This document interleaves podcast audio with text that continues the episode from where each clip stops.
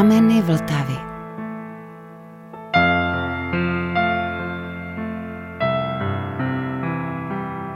Není snad na Šumavě ikoničtějšího místa než prameny Vltavy.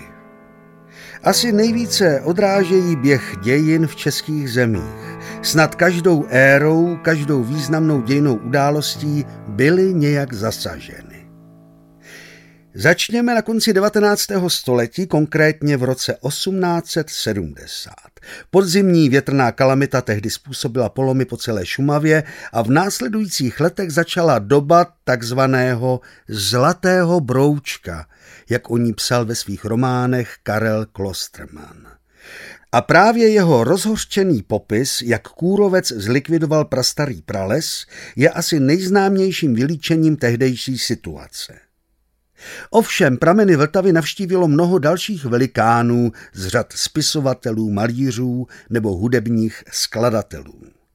Jan Neruda se nechal uchvátit divokostí pramenů Vltavy v méně známém cestopisném díle Menší cesty. Byl tu těsně po oné velké vychřici. Celosvětově proslavil prameny Bedřich Smetana v symfonické básni Vltava z cyklu Má vlast. Dodnes jezdí toto místo objevovat návštěvníci třeba z Japonska, kde je dílo českého skladatele velice populární. Prameny Vltavy se tak staly velmi vyhledávaným turistickým cílem. A proto není náhodou, že zde klub českých turistů už ve 20. letech minulého století vystavěl chatu, u které byl zbudován známý symbolický pramen Vltavy. Jen symbolický je proto, že pramenů Vltavy, těch skutečných, je mnohem více. Ale o tom až za chvilku. Už ve 30. letech 20. století se oblast stala přírodní rezervací. V období druhé světové války se prameny Vltavy staly svědkem válečných hrůz, když zde vznikl zajatecký pracovní tábor, kde byly vězněny desítky osob, převážně důstojníků rudé armády. Původní turistická chata přežila válečné běsnění o pouhých 8 let.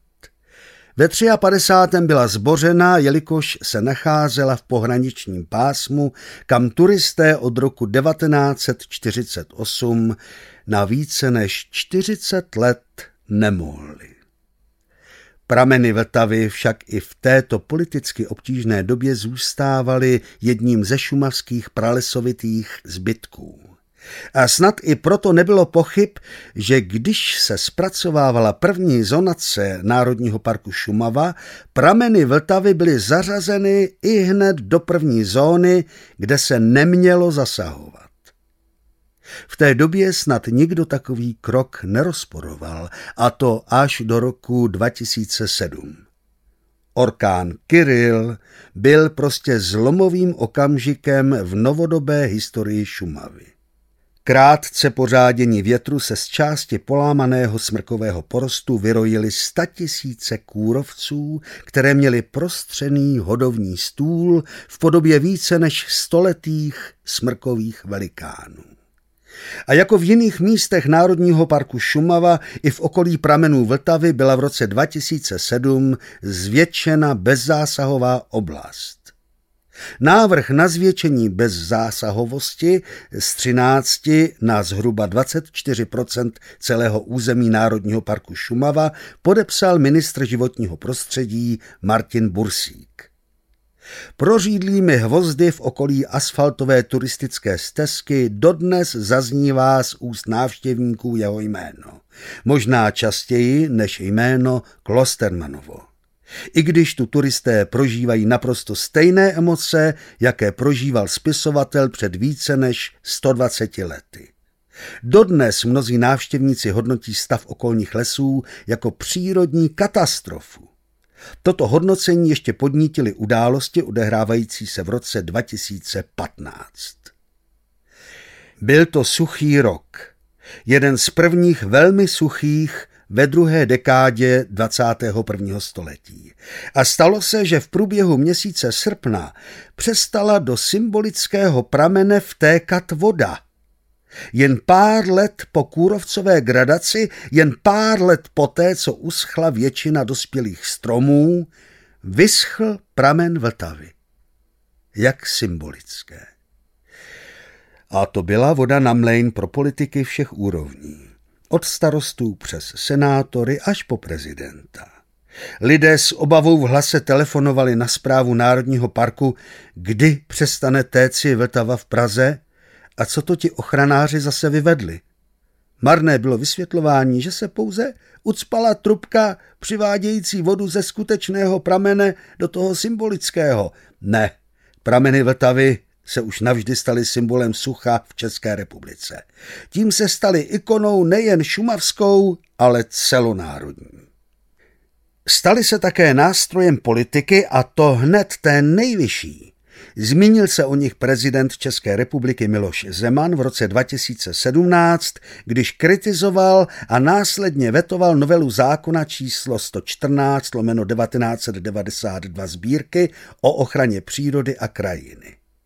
Ani on nebral v potaz ucpanou přívodní rouru a tvrdil, že kvůli uschlému lesu vyschl pramen Vltavy.